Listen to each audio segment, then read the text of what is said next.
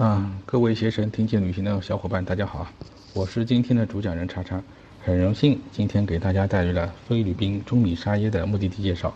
虽然呢，现在我们的海外游还没有开放，但是大家可以先把目的地的攻略做起来，然后目的地的知识了解起来，相信大家也已经跃跃欲试了。等待国际旅游开放之后，大家再慢慢去把这些网红景点一一打卡。我们今天介绍的中米沙耶呢，是位于菲律宾。菲律宾呢，位于西太平洋，是东南亚的一个多民族群岛国家，面积呢大概是三十万平方公里，人口呢大概是一亿。菲律宾呢主要分为吕宋岛、米沙耶和棉兰老岛三大群岛，一共呢有大小七千多个岛屿。一般呢只有干季和雨季之分。每年呢有十二月至五月是气候比较干燥的干季，气温呢可以达到三十七度。六月呢到十一月是雨季，也是台风季，所以大家如果雨季前往。最好出发前要了解好当地的天气情况。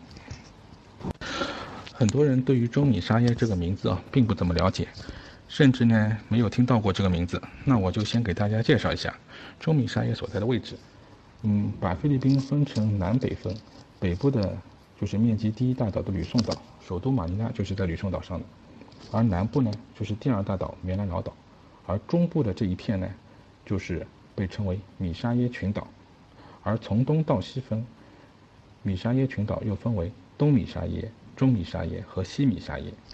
所以呢，如果我们把菲律宾按照九宫格来选来分啊，那中米沙耶就是位于整个菲律宾的正中部。